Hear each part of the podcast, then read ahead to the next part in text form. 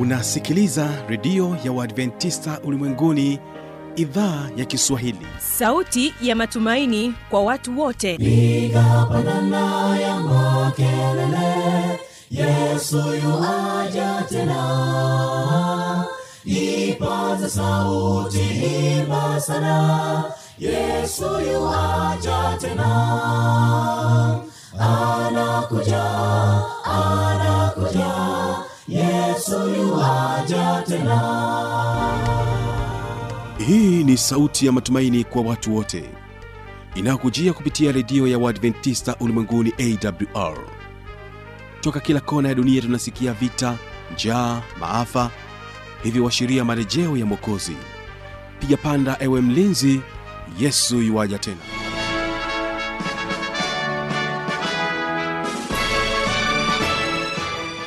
ni matumaini yangu hujambo na unaendelea kutegea sikio idhaa kiswahili ya redio ya uadventista ulimwenguni inayopatikana katika masafa mafupi ya mita bendi 25 karibu tena katika matangazo yetu na hiki ni kipindi cha vijana na maisha. Leo utakuwa naye mwinjilisti petro tumaini akielezea kijana na utandawazi. Utandawazi unaweza vipi ukakusaidia we kijana au ukakuathiri vipi we kijana katika maisha yako? Basi petro tumaini atakueleza hayo. Na mpendwa msikilizaji unaweza pia ukasikiliza matangazo yetu kupitia redio wa shirika rock fm kutoka jijini mbeya pamoja na monix redio kutoka jijini dar es salaam. Unaweza ukasikiliza matangazo haya kupitia tovuti ya www.awr.org na mpendwa msikilizaji hawa unawasikia ni anointed singer kutoka hapa mkoani morogoro wanasema ya kwamba msalabani. Msalabani aliposulubiwa yesu alipoteswa na kuumia kwa uchungu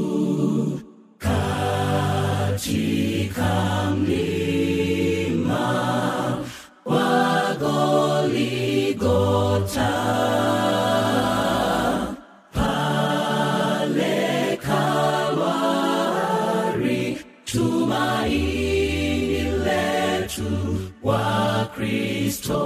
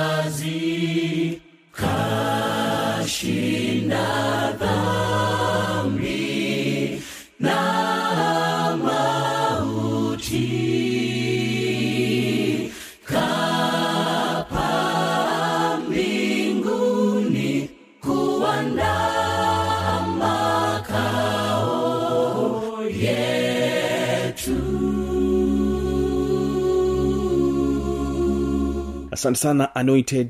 Na mpendo wa msikilizaji basi hiki ni kipindi cha vijana maisha kijana na utandawazi. Katika sehemu ya kwanza huyu ni petro tumaini.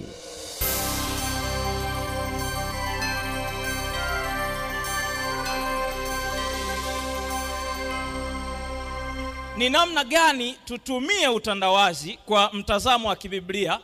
Na biblia inazungumziaje yale ambayo tumekuwa tukiyafanya mara kwa mara kwa sababu nzuri lakini kumbe tunajichimbia makaburi yetu wenyewe tunajiingiza kwenye shimo.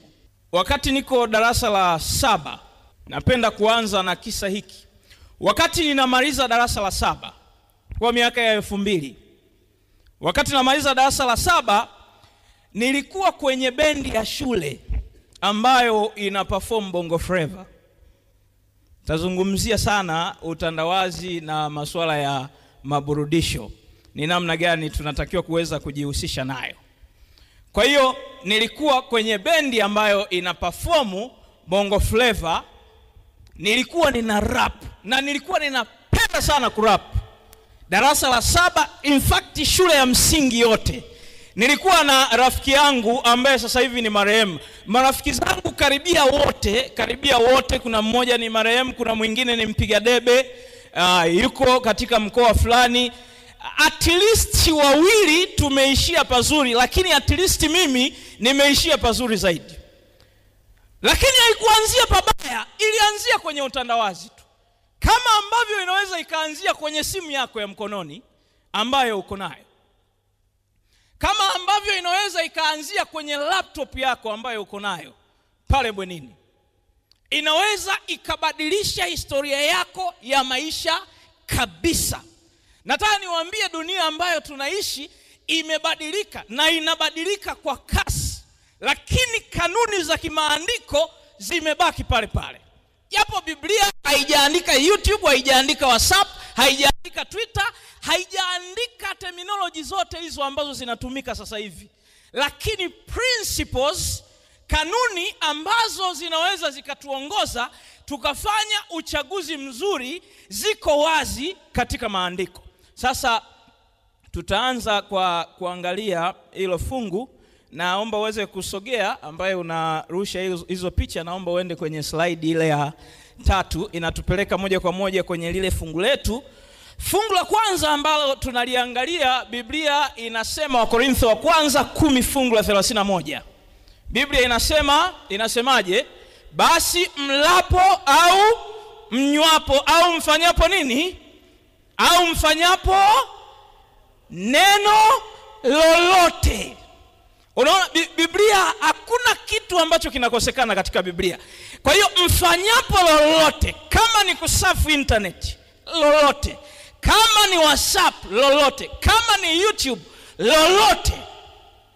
Kwa hiyo hatuna sehemu ya kuweza kujitetea. Kwamba nionyeshe ni, ni wapi ambapo biblia imesema youtube imetaja neno youtube kabisa. Kuna maneno hauwezi ukayapata katika biblia. Lakini principles kanuni ziko pale pale. Anasema tunapofanya neno lolote kuna kanuni nyingine ambayo anatuambia. Unapoingia kwenye mtandao leo tunapozungumzia utandawazi kwanza neno utandawazi kwa lugha rahisi lugha ya kiingereza inaturahisishia zaidi inaitwa globalization jamani tuko pamoja eh? kwa, kwa lugha fupi dunia yote imefanywa kuwa kama kamji kadogo au kamtaa unaposoma katika mathayo sura ya nne katika majaribu ambayo aliyapitia yesu biblia inasema katika jaribu mojawapo inaeleza alienda akamwonyesha milki yote ya dunia kwa muda gani? Ni marko au yohana? Anasema kwa dakika ngapi?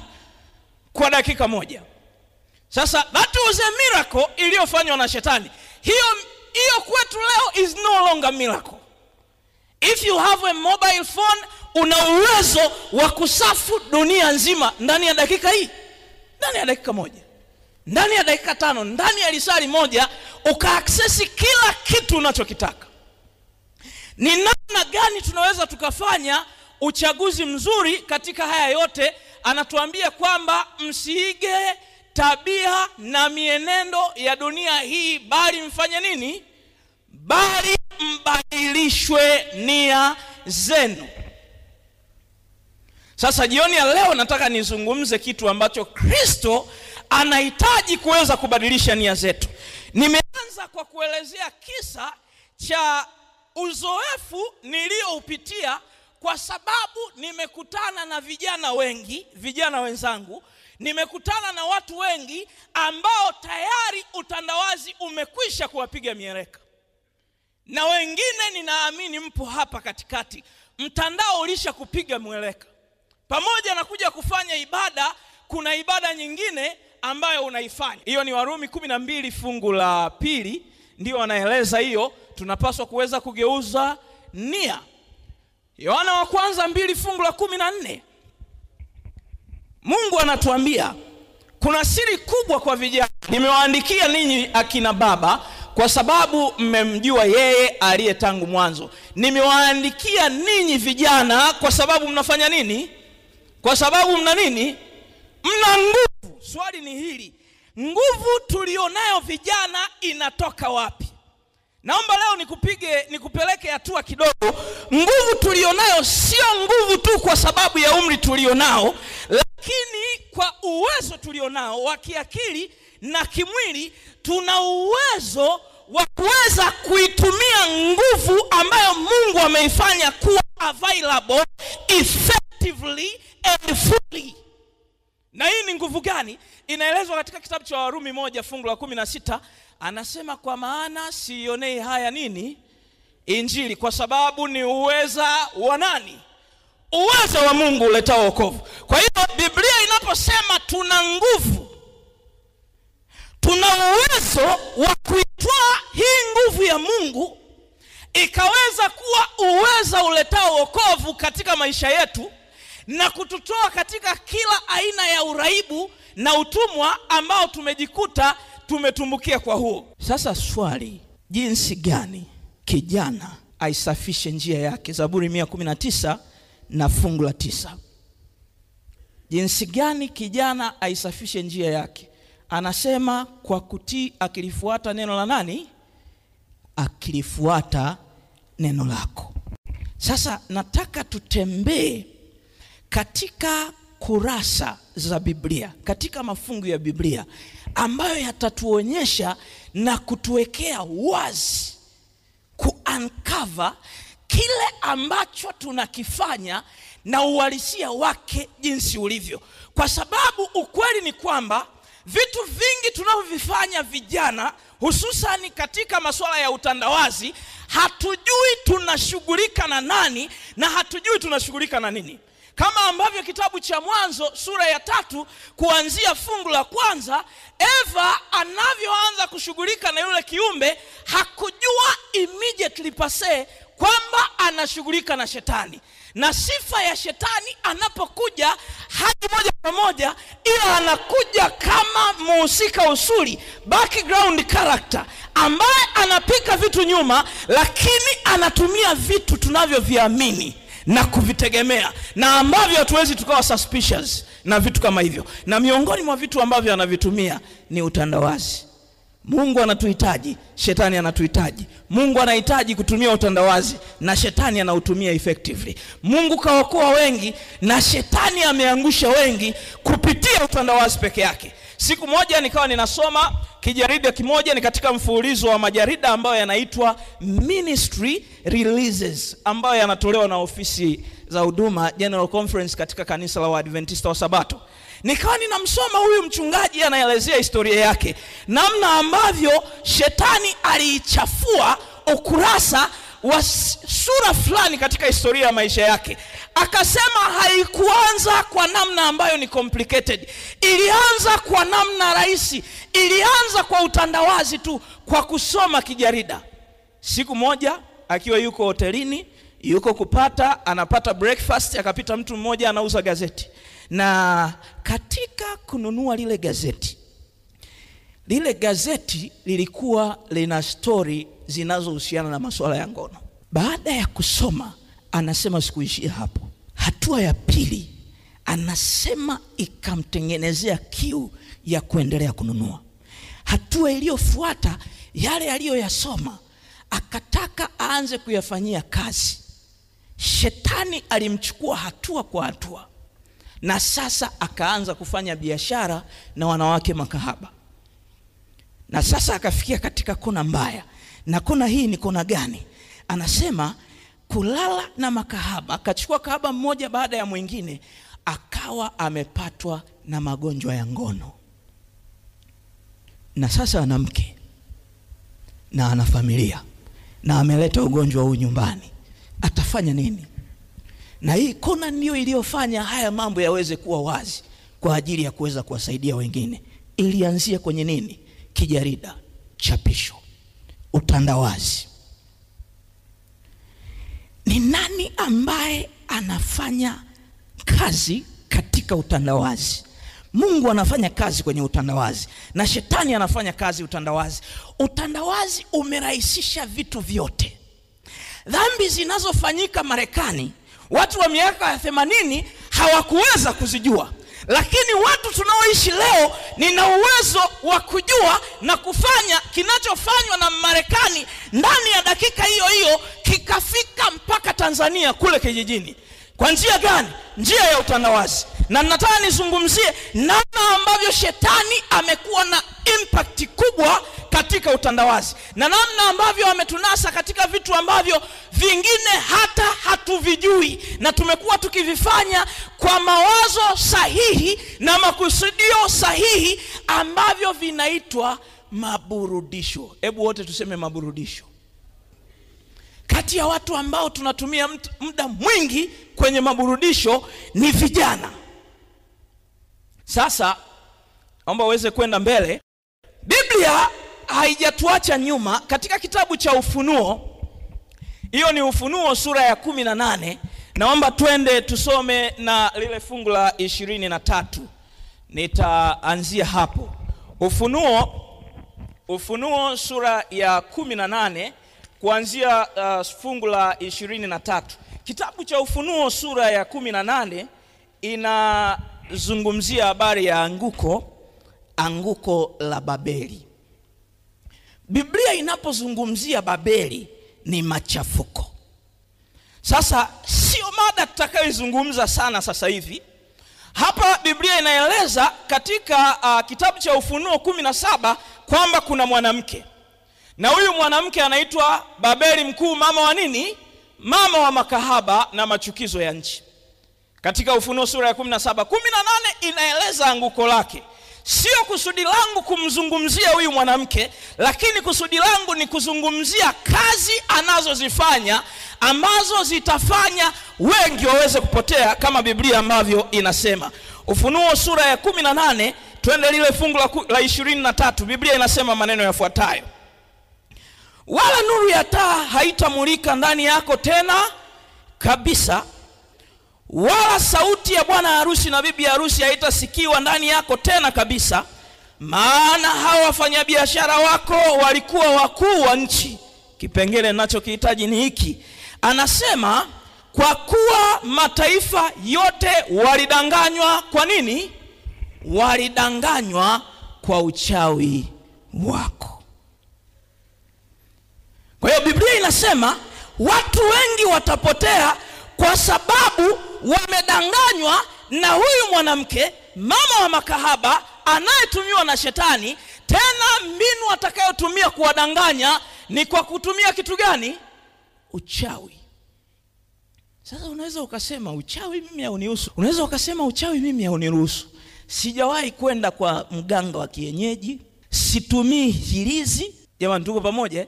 Hata ukoo wetu inaotoka sio wa kichawi simaanishi kama unatoka ukoo wa kichawi na wewe ni mchawi. Kuna watu ambao wanatoka koo za kichawi hapa. Mambo ya kichawi siyajui hata sijawahi kulogwa wala kukabwa. Na bado biblia inasema mataifa watapotea kwa sababu wamedanganywa na uchawi wa nani? Uchawi wa huyu mwanamke kahaba. Swali ni hili. Neno uchawi lililotumika hapo lina maana gani? Katika lugha ya asili neno uchawi lililotumika linaitwa neno famakeia lugha ya kigiriki hebu wote tuseme famakeia famakeia linafanana na neno gani la kiingereza? Famasi. Jamani tunakwenda pamoja eh? ni nini tunachokipata tukienda famasi? Si tunapata madawa? Tuko pamoja eh? tunapata madawa. Kwa nini atumie neno famasi kuzungumzia uchawi tena uchawi ambao utayapoteza mataifa mengi. Naomba uweze kunisikia kwa makini. Neno pharmakeia lililotumika hapa ambayo linatumika uchawi linamaanisha uchawi ni kitu chochote ambacho kinaweza kikailewesha akili isifuate mapenzi ya nani isifuate mapenzi ya mungu. Na ndio maana ukisoma sehemu nyingine paulo anasema ni nani aliyewaloga? Hazungumzii tunguli. Na sehemu nyingine anasema dhambi ya uasi ni kama dhambi ya nini? Ni kama uchawi. Vinafananishwa na uchawi. Kwa nini? Kwa sababu muasi ni lazima akushawishi na ukubali kuweza kukanyaga maagizo ya nani? Maagizo ya mungu. Sasa naomba niweze kuuliza swali swali la kwanza. Je muziki unaweza ukakulewesha ushindwe kufuata au kutii maagizo ya mungu? Mziki unaweza ukafanya hivyo? Jamani mziki unaweza? Eh? Eh, swali langu la pili ninaongea na vijana na ninaongea na wewe unayenisikia. Je mpira nimesema nini? Nimesema nini unisikie vizuri. Mpira unaweza ukalewesha akili isiweze kufuata au kutii maagizo ya mungu. Swali langu la tatu naomba niende haraka. Swali langu la tatu je movie movie wangapi ambao wana movie kwenye laptop zao? Movie series season inaweza ikalewesha akili yako ishindwe kufuata au kutii maagizo ya mungu.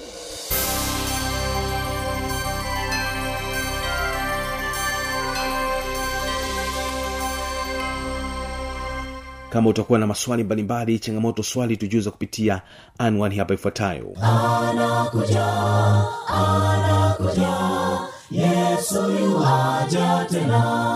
Na hii ni awr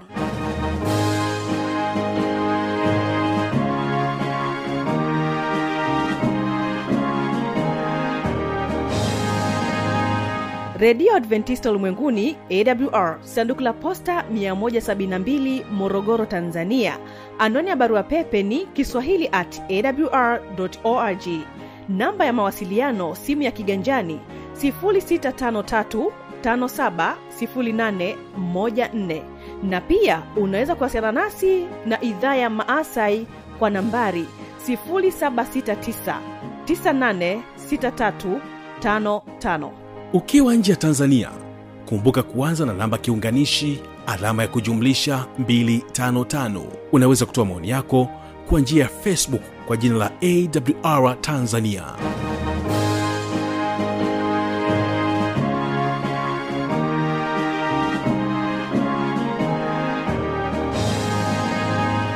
Mimi ni fanuel tanda uweze kuwa na baraka za bwana. Ninakuacha na hawa hapa waimbaji wa anointed wanasema kwamba hakika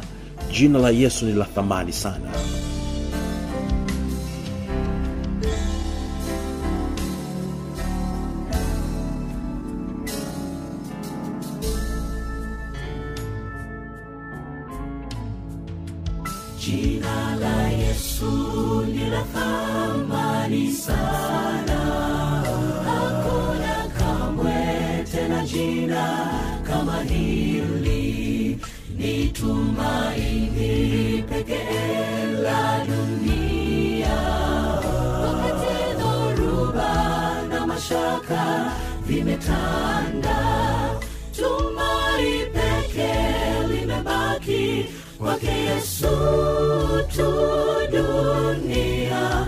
Haina msaada, kwake tutapata faraja, amani,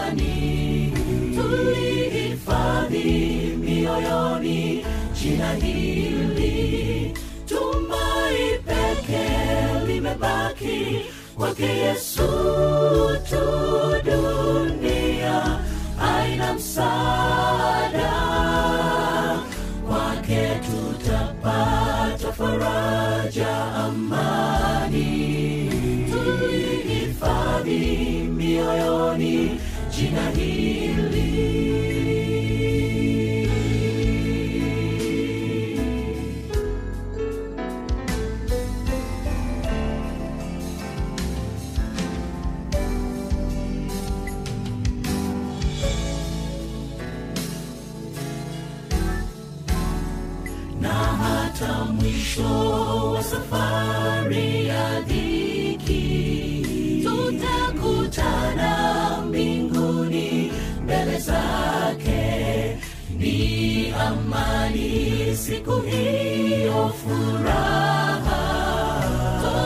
tutasujudu na kusifu jina hili. Tumai peke limebaki kwake yesu tu. Dunia haina msaada kwake tutapata faraja amani mioyoni jina hili tumai peke limebaki kwake yesu tu. Dunia haina msaada kwake tutapata faraja amani. Tuihifadhi mioyoni. Jina hili kwake yesu